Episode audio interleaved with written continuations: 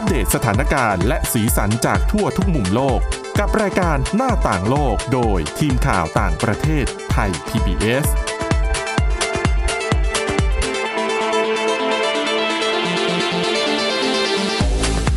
สวัสดีค่ะ ต้อนรับคุณผู้ฟังเข้าสู่รายการหน้าต่างโลกนะคะ มาอัปเดตสถานการณ์ แล้วก็สีสันจากทั่วทุกมุมโลกกับทีมข่าวต่างประเทศไทย PBS ค่ะ วันนี้อยู่กับพวกเรานะคะ เช่นเคย แต่วันนี้คนที่มารับหน้าที่กับดิฉันเนี่ยไม่ใช่คุณวินิษฐานะคะ เธอราพักร้อนค่ะ วันนี้อยู่กับคุณสาวรักษ์จากวิวัฒนากุลนะคะ แล้วก็ดิฉันทิพย์ตะวันธีรนัยพงค์ค่ะ สวัสดีค่ะ คุณทิพคุณทิพย์ตะวันสวัสดีคุณผู้ฟังด้วยค่ะ ค่ะ วันนี้นะคะ เรื่องหลักที่ต้องพูดถึงไม่พูดไม่ได้เนี่ยก็คือเรื่องของยารักษาโควิด -19 กค่ะลายมาเป็นประเด็นระดับโลกอีกครั้งนะคะ เพราะว่าใช่ตอนนี้เริ่มมีกระแสการพูดถึงเรื่องของราคายามาละเพราะก่อนหน้านี้ทุกคนตกใจกับราคาค่ะที่พุ่งสูงมากทีเดียว แต่ล่าสุดมีรายงานว่าองค์การอนามัยโลกอาจจะสามารถกดราคาของยาตัวนี้ได้แล้วนะคะโอ้โห ต่อราคายิ่งกว่าตลาดสดนะคะ เอาอย่างนี้คุณทิพย์ตะวันณเวลานี้ถ้าหากว่าเราพูดถึงยาต้านโควิด -19 ค่ะณเวลาเนี้ยมีตัวเดียวเออนั่นคือยาโมนูพิราเวียค่ะอยากให้คุณผู้ฟังเข้าใจตรงกันนะที่นี้ ดังนั้นจากนี้ไปเนี่ยเราก็เวลาเราพูดถึงยาเนี่ยต้องเข้าใจว่าหมายถึงยาตัวนี้ตัวนี้นะแหละเพราะณปัจจุบันมันเป็นยาเพียงตัวเดียวที่ผ่านการรับรองแล้วว่ามีประสิทธิภาพในการรักษา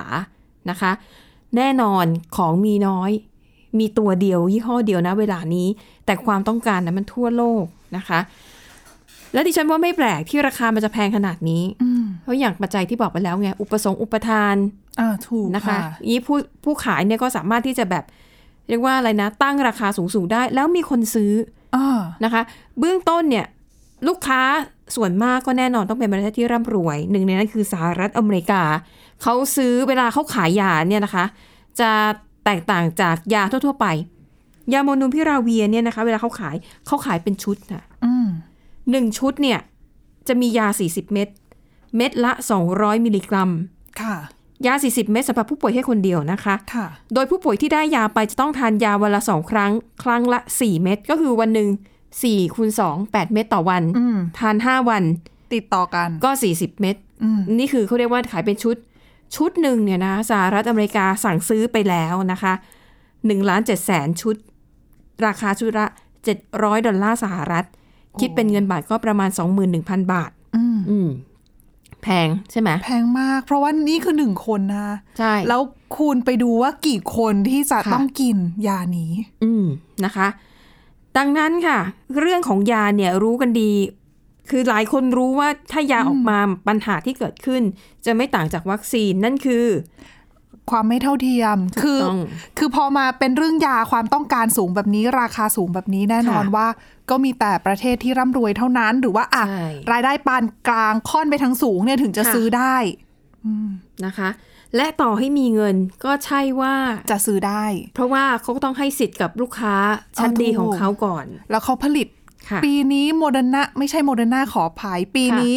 ทางเมิร์กบอกว่าโมลนูพิราเวียร์น่าจะผลิตได้แค่สิบล้านชุดเองด้วยอืม นะคะ ดังนั้นอย่างที่บอกไปปัจจัยหลาย ๆ อย่างก็เลยดิฉันส่วนตัวดิฉันมองว่าคือ 700 ดอลลาร์สหรัฐนะไม่แปลกหรอกเพราะของที่มาใหม่ แรก ๆ ก็อย่างนี้แหละ ราคาแพง ใช่ แต่พอเวลานานขึ้นในอนาคตมันอาจจะมียาตัวอื่น ๆ ที่ค่ะผ่านการรับรองเป็นตัวที่ 2 3 4 ทีนี้แหละ คู่แข่งเริ่มเอ่อเรียกว่าตัวเลือกเริ่มมีมากขึ้น ราคาอาจจะเริ่มถูกลง แต่ว่าองค์การอนามัยโลกค่ะ คือมาแรงมากๆค่ะนะคะ อนามัยโลกเนี่ย เขาก็มีเรียกว่านะเขาเป็นเป็นโครงการนะคะ ที่เขาสร้างขึ้นมาเนี่ย เพื่อส่งเสริมการเข้าถึงเครื่องมือในการต่อสู้กับโควิด -19 นะเป็นชื่อยาวมากอืมสำนักข่าวรอยเตอร์เนี่ย ไปเห็นเรียกว่าได้เห็นรายงานฉบับนี้เป็นรายงานแผนการจัดซื้อยารักษาโควิด -19 ในแผนเนี่ยนะคะที่น่าสนใจคือ ในขณะที่สหรัฐอเมริกาซื้อยาไปชุดละ 700 ดอลลาร์สหรัฐ แต่องค์การอนามัยโลกค่ะ ระบุไปเลยว่า จะซื้อยาชุดละ10ดอลลาร์สหรัฐคือจาก10ดอลเจ็ดลาร์กับ700ดอลลาคือร์ถ้าดิฉันเยะเป็นสหรัฐอเมริกาคนเซ็นค่ะสัญญาจัดซื้อเนี่ยอืมร้องไห้นะเจ็ดไม่หรร้ออกยกับดิฉันสิบอะดิฉันว่าอเมริกาทำยอมจ่ายยอมจ่าย ไม่แต่คุณอย่าลืมว่าค่ะสหรัฐอเมริกาให้เงินทุนสนับสนุนในการพัฒนายาตัวนี้กับเมิร์กด้วยค่ะ ก็ก็ถ้าเจ็บอยากช้ำน้ำใจนะแบบเนี้ยก็ถ้าอยากได้ของดีของหายากก็ได้เป็นอ่าเจ้าของคนแรกก็ต้องก็จริงยอมจ่ายค่ะแล้วก็ในล็อตต่อล็อตต่อๆไปก็อาจจะได้ค่อยๆราคาอาจจะค่อยๆ ลดลงนะคะ ก็เหมือนคุณซื้อรถน่ะค่ะซื้อรุ่นใหม่ออกใหม่ผลิตแบบอ limit อะไรนะ limited มีไม่ค่ะกี่คัน คุณอยากได้ไหมก็ก็ยอมจ่าย ก็ต้องยอมจ่ายนะคะ แม้ว่าในละเวลาผ่านไปรถรุ่นนั้นก็อาจจะกลายเป็นรถแบบธรรมดาธรรมดาราคาก็ลดลงเรื่อยๆอะไรอย่างเงี้ย อันนั้นเป็นราคาที่คุณต้องคือยอมจ่ายอะนะคะ แต่ทีนี้ที่น่าสนใจคือท่าทีขององค์การอนามัยโลกที่กล้าดั้มราคาลงไป เหลือแค่ชุดละสิบดอลลาร์สหรัฐเนี่ยค่ะมันสะท้อนให้เห็นอะไรบ้างหนึ่งนะคะ ดิฉันเชื่อว่าหลาย ๆ คนคิดเหมือนกันเออองค์การอนามัยโลกเนี่ยพยายามแก้มือค่ะ หลังจากที่เรื่องของวัคซีนเนี่ยโอ้โห โดน วิจารณ์หนักใช่พอสมควรเลยนะคะใช่นอกจากช้าแล้วยังรู้สึกว่าคือมีได้ไม่เยอะไม่ครบถ้วนพอที่จะไปแจกจ่ายให้กับประเทศยากจน ใช่นะคะอ่าข้อต่อมาค่ะ ก็เลยมองว่าการที่กล้าดั้มราคาลงมาแบบเนี้ยเขามีผลการศึกษาแล้ว แล้วดิฉันคิดว่า องค์การอนามัยโลกน่าจะคุยกับบริษัทเมอร์กแล้วอืมไม่งั้นมันจะไม่ได้ราคานี้ออกมา แต่ว่าเห็น ข้อมูลเรื่องของผลค่ะการทดสอบแล้วตื่นตาตื่นใจมากนะคะใช่ก็นะคะถึงว่าที่เขาบอกว่าจะเป็นตัวเปลี่ยนเกมเลยอะอืมห้าสิบเปอร์เซ็นต์นะลดอัตราค่ะการเข้าการรับการรักษาตัวที่ใช่โรงพยาบาล แผนการจะซื้อ อันนี้ต้องบอกว่าเป็นแค่แผนเป็นร่างนะคะ อาจจะมีการปรับเปลี่ยนได้หลังจากนี้อะไปดูกันในร่างเนี่ยระบุไว้ว่าอะไรบ้างก็คือองค์การอนามัยโลกเนี่ยจะซื้อเอ่อยานะคะ ทั้งหมด ในราคา 10 ดอลลาร์สหรัฐจำนวน 28 ล้านชุด อันนี้สำหรับผู้ป่วยที่จะเกิดขึ้นอีก 12 เดือนข้างหน้าโอ้โหคือแต่ตัวเลขสูงมากเลยนะใช่เพราะอย่างสหรัฐอเมริกาเราเห็นว่า1ล้าน7แสนชุดนี่ก็เยอะค่ะแล้วนะ นี่ค่ะ28 ล้านเลยอะคือองค์การอนามัยโลกเนี่ยเป้าหมายคือต้องการกระจายยาวัคซีน แล้วก็อุปกรณ์ที่จำเป็นให้กับประเทศยากจน แล้วก็ประเทศรายได้ปานกลาง ดังนั้นถ้าได้ยาเหล่านี้นะคะ ก็จะถูกกระจายไปยังประเทศที่สมควรได้รับนะคะ แล้วก็เหตุผลว่าทำไมถึงราคามันถึงได้ต่ำเหลือเกินเนี่ยก่อนหน้านี้ค่ะมันมีผลการศึกษาของมิมหาวิทยาลัยฮาร์วาร์ดเขาพบว่าถ้าหากว่าบริษัทเมอร์กเนี่ยนะคะ ยอมให้สิทธิ์แก่บริษัทอื่น ๆ ทั่วโลกเนี่ยสามารถผลิตยาได้เองเนี่ย มันจะสามารถกดราคาลงมาได้อยู่ที่ชุดละ 20 ดอลลาร์สหรัฐ หรือประมาณ 600 บาทนะคะ แต่ถ้าหากว่าเลือกใช้วิธีการผลิตอย่างเหมาะสมเนี่ยเดี๋ยวเรามาอธิบายทีหลังว่าหมายความว่าค่ะยังไง มันจะกดราคาได้ต่ำถึง 7 ดอลลาร์70 เซนต์โอ้ได้เหรอหรือแค่ 230 บาทเท่านั้นนะคะ ซึ่งณตอนนี้เนี่ยบริษัทเมอร์กเนี่ยให้สิทธิ์ในการผลิตยาตัวนี้กับบริษัทในประเทศอินเดีย 8 แห่งอืมถามว่าได้ไหมดิฉันก็เลยไปศึกษาข้อมูลเรื่องนี้ แล้วพบว่ามันทำได้นะคะ คุณทิพย์ตะวัน เพราะว่ามันมีคำว่า เอ่อเรียกว่าอะไรนะ เป็นยาสามัญอืมเวลาคุณไปซื้อยาคุณเคยเจอเภสัชกรไหมที่เขาบอกว่าอะสมมติดิฉันไปซื้อน้องน้องจะเอายาตัวนี้ไหมอันเนี้ยเป็นยาเรียนแบบเอาเข้าใจคือสูตรเหมือนกับเหมือนต้นตำรับบ้านทุกอเราย่างเพียงแต่บ้านไม่มีเรายี่ห้อเวลาเราซื้ออะค่ะเราบางทีอะเขาจะมียาที่เป็นยาตัวเดียวกันนั่นแหละ แต่เป็นยานำเข้าใช่กัยาที่ผลิตในประเทศไทยใช่ซึ่งราคาเขาบอกคือหมอหรือเภสัชจะบอกว่า เป็นยาตัวเดียวกันนั่นแหละ ถูกต้อง แต่ว่าเป็นยาของนอกหรือว่าของในประเทศ ราคาต่างกันเยอะมาก สูตรนี้เลยคุณทิพย์ตะวันนะคะเขาใช้คำว่า generic drugs หรือว่ายาสามัญคือมันจะเป็นยาที่ตัวยาสำคัญเนี่ย เป็นชนิดเดียวกับเจ้าของกับยาต้นแบบค่ะนะคะ ยาลักษณะนี้จะผลิตได้ก็ต่อเมื่อยาต้นแบบเนี่ยได้รับการรับรองและก็อนุมัติให้ใช้รักษาโรค ดังนั้นนั่นแหละอย่างที่คุณทิพย์ตะวันอธิบายไป แค่ชื่อทางการค้ามันไม่เหมือนกัน ค่ะ คือแต่มันยาคือตัวยาเดียวกันถูกนั่ต้นองแหละถ้าหากว่าเมอร์กยอมให้ผลิตแบบเนี้ยราคามันจะกดต่ำลงมาได้มากนะคะ แล้วเขาบอกว่าในคือปัจจุบันนี้ก็เป็นอะนะ มียาหลายตัวนะคะ ที่สิทธิบัตรเนี่ยมันหมดไปแล้วค่ะก็ทำให้บริษัทยาทั้งหลายเนี่ยสามารถนำสูตรยาเหล่านั้นเนี่ยมามาผลิตผลิตเพื่อจำหน่ายในประเทศของตัวเองได้ วิธีการเหล่านี้เนี่ยแหละค่ะที่ทำให้ราคายามันถึงแบบกดลงได้ต่ำอืม ต่ำสุดตอนนี้ก็คือ7ดอลลาร์70 เซนต์แต่คือก่อนหน้านี้ดิฉันไปเห็นข่าวเขาบอกว่า คือมีบริษัทยาบางบริษัทนะคะเขาก็ค่ะมองว่า คือต้นทุนของส่วนประกอบที่ใช้ผลิตยาโมลนูพิราเวียร์เนี่ยอืมคือเขาจะอยู่ที่ประมาณ 20 ดอลลาร์สหรัฐค่ะเเออดังนั้นเนี่ย ถ้าสมมุติว่ากดราคามาจนถึงแบบเจ็ดดอลลาร์กว่าๆเนี่ยแสดงว่าต้นทุน ของส่วนประกอบอาจจะถูกกว่านั้น ก็อาจจะต้องถูกกว่านั้นถูกอืมนะคะนะคะอะอันนี้ก็เป็นเหตุผลหนึ่งนะคะเวลาคุณผู้ฟังเห็นข่าวจะได้ไม่งงว่าทำไมเอ้าจากเจ็ดร้อยลดเหลือสิบดอลลาร์อะไรอย่างเงี้ยนะคะ ก็ต้องชมองค์การอนามัยโลกรอบนี้อาจจะอาจจะเรียกว่าอะไรเอาคืนได้แก้มือได้อ๋อนะคะใช่ค่ะ เพราะว่าจริงๆเราต้องบอกว่า กรณีเรื่องของวัคซีนเนี่ย โดนวิพากษ์วิจารณ์อย่างหนัก จริง ๆ ผ่านโครงการโควัคค่ะแต่เรื่องราวเกี่ยวกับยาโมนูพิลาเวียยังไม่หมดเท่านี้นะคะ เดี๋ยวมาติดตามรายละเอียดที่น่าสนใจกันต่อในช่วงที่ 2 พักกันสักครู่ค่ะ หน้าต่างโลกโดยทีมข่าวต่างประเทศไทย PBS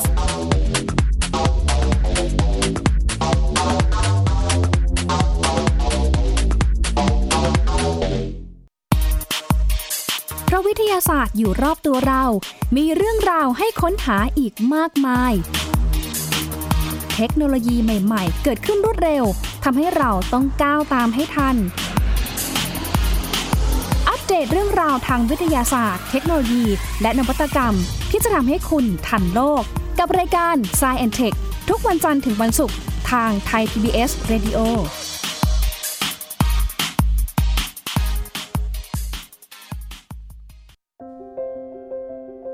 รายการสัญญกรรมความสุข เป็นรายการที่จะทำให้เราเนี่ยมีชีวิตที่มีคุณค่าและมีความสุขมากขึ้น ผู้ฟังจะได้ทราบวิธีหรือว่าได้ฟังเรื่องเล่าที่จะทำให้เรามีความทุกข์น้อยลง มีความสุขมากขึ้น มีชีวิตที่มีคุณค่าแล้วก็มีพลัง ฟังเรื่องเล่าจากประสบการณ์จริง ที่จะช่วยให้เรามองมุมกลับ ปรับมุมคิดกับรายการ ศัลยกรรมความสุข สดทุกวันเสาร์ 15 นาฬิกา ทางไทย PBS Digital Radio เว็บไซต์ www.thaipbspodcast.com และแอปพลิเคชัน Thai PBS Podcast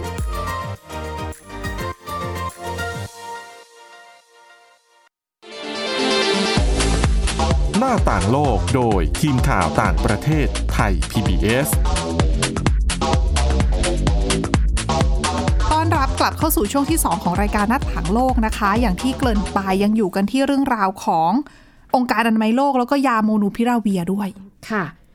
อ่าก็สืบเนื่องมาจากรายงานของโครงการที่ว่านะคะขององค์การอนามัยโลกอะแน่นอน ในเมื่ออยากซื้อยาก็ต้องมีเงินทุนนะคะถูกค่ะ ซึ่งในร่างฉบับนี้เนี่ยก็ระบุเลยนะคะว่า เดี๋ยวพอทำเสร็จเนี่ย ในช่วงปลายเดือนนี้มันจะมีการประชุมของกลุ่มประเทศที่มีอุตสาหเอ่อเศรษฐกิจขนาดใหญ่หรือ G20 ค่ะ ก็จะนำเสนอแผนเนี่ยเข้าสู่ที่ประชุม แล้วก็จะขอให้ประเทศเหล่านี้รวมถึงประเทศผู้บริจาคเนี่ยเอ่อบริจาคเงินให้กับองค์การอนามัยโลกสำหรับค่ะโครงการนี้โดยเฉพาะนะคะ เงินที่ต้องการเพิ่มเติมนะคะ คือ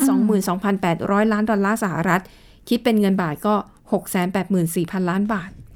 และหนึ่งในสามของงบประมาณจำนวนนี้ องค์การอนามัยโลก จะนำไปใช้ในการซื้ออุปกรณ์ในการตรวจหาเชื้อโควิด -19 ค่ะเพราะถือว่าเป็นหนึ่งในแนวทางสำคัญที่จะควบคุมการระบาดก็คือตรวจหาให้เจอโดยเร็วที่สุดนะคะ แล้วก็นอกจากนี้นะคะ อย่างที่บอกเงินจำนวนเนี้ยเป็นงบประมาณที่ใช้สำหรับแค่ 12 เดือนนับจากนี้ หรืออีก 1 ปีนับจากนี้ค่ะนะคะ เขาจะซื้อชุดตรวจให้ได้ 1,000 ล้านชุดอืมซึ่งเขาเทียบกับเมื่อปีที่แล้วเนี่ย ยอดในการสั่งซื้อเนี่ยสูงกว่าปีที่แล้วถึง 10 เท่าด้วยกันนะคะ นอกจากนี้เนี่ยก็ยังสั่งซื้อพวกอุปกรณ์อื่นๆ อย่างอ่าวัคซีนนี่แน่นอนค่ะต้องซื้ออยู่แล้วนะยังคะต้องยังสำคัญใช่คือถึงแม้ว่าเราจะมียาหลาย ๆ ที่บอกค่ะแล้วนะคะว่ายังไงวัคซีนก็ยังมีความสำคัญมากอยู่ดี เพราะว่าวัคซีนเนี่ยทำหน้าที่ในการป้องกันไม่ให้เราติดเชื้อด้วยนะคะใช่นะคะดังนั้นเนี่ยถ้าคือเราควรจะให้ความสำคัญมากกว่ายาซะด้วยซ้ำสำหรับ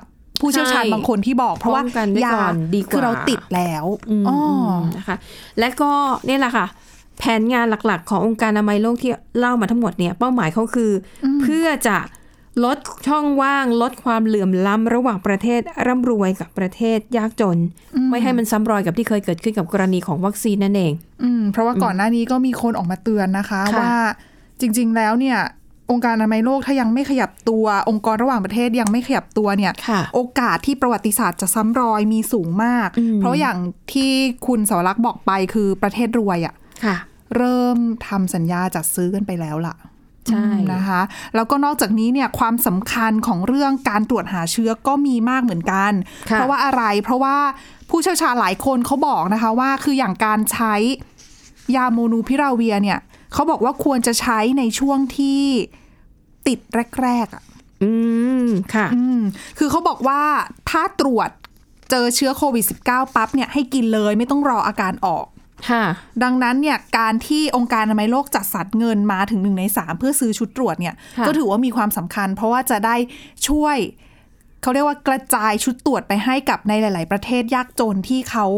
มีชุดตรวจไม่เพียงพอในการอืมตรวจหาเชื้อค่ะพอเจอแล้วแล้วมียาเข้าไปด้วยเนี่ย ก็น่าที่จะช่วยในการรักษาให้มีประสิทธิภาพมากขึ้นได้นะคะค่ะซึ่งจริง ๆ แล้วเนี่ยต้องบอกว่าแผนการขององค์การอนามัยโลกเนี่ยเขาก็มีการเตรียมการมาค่อนข้างเยอะทีเดียวนะคะ แล้วก็ในส่วนของการลดความเหลื่อมล้ำอืม แผนเนี้ยก็ค่อนข้างคือถ้าไปดูแล้วเนี่ยแถลงการณ์ของบริษัทเมอร์กเองเนี่ยก็ดูแล้วเขาให้ความสำคัญกับเรื่องของการลดความเหลื่อมล้ำด้วยเหมือนกันนะคะ เพราะว่าอย่างอะราคายา คือก่อนหน้านี้เขาเปิดเผยว่าราคายานอกจากที่คุณสวรักษ์บอกว่าองค์การอนามัยโลกใช้ การสั่งซื้อปริมาณเยอะเพื่อกดราคาใช่ไหมอืมแล้วก็มีแผนการในการที่จะให้มีการกระจายการผลิตทำให้ของเยอะขึ้นราคาถูกลงค่ะนอกจากนี้คือก่อนหน้านี้ทางเหมอร์เขาก็บอกด้วยว่า คือถ้าเป็นยาที่เขาผลิตเองเนี่ยเขาก็จะวางราคายาเนี่ยให้มันเป็นในลักษณะที่แบ่งตามระดับรายได้ของประเทศด้วยนะอืมคือไม่ใช่ว่าทุกประเทศไม่ว่ารวยจนจ่ายราคาเดียวกันค่ะเขาบอกว่าเขาจะ กำหนดให้ประเทศรวยก็จ่ายราคาหนึ่งอืมจนลงมาก็จ่ายอีกราคาหนึ่งโดยค่ะดูระดับรายได้ตามเกณฑ์ของเอ่อเรียกธว่านาคารโลกจ่ายเงินที่สมฐานะ ถ้าเป็นเศรษฐีก็ใช่จ่ายหนักหน่อยนะถูกคะต้องอันนี้ก็คือเขาก็เหมือนกับเป็นวิธีหนึ่งที่จะช่วยลดผลกระทบให้กับประเทศที่รายได้น้อยอะนะคะค่ะอืมก็ถือว่าเป็นวิธีที่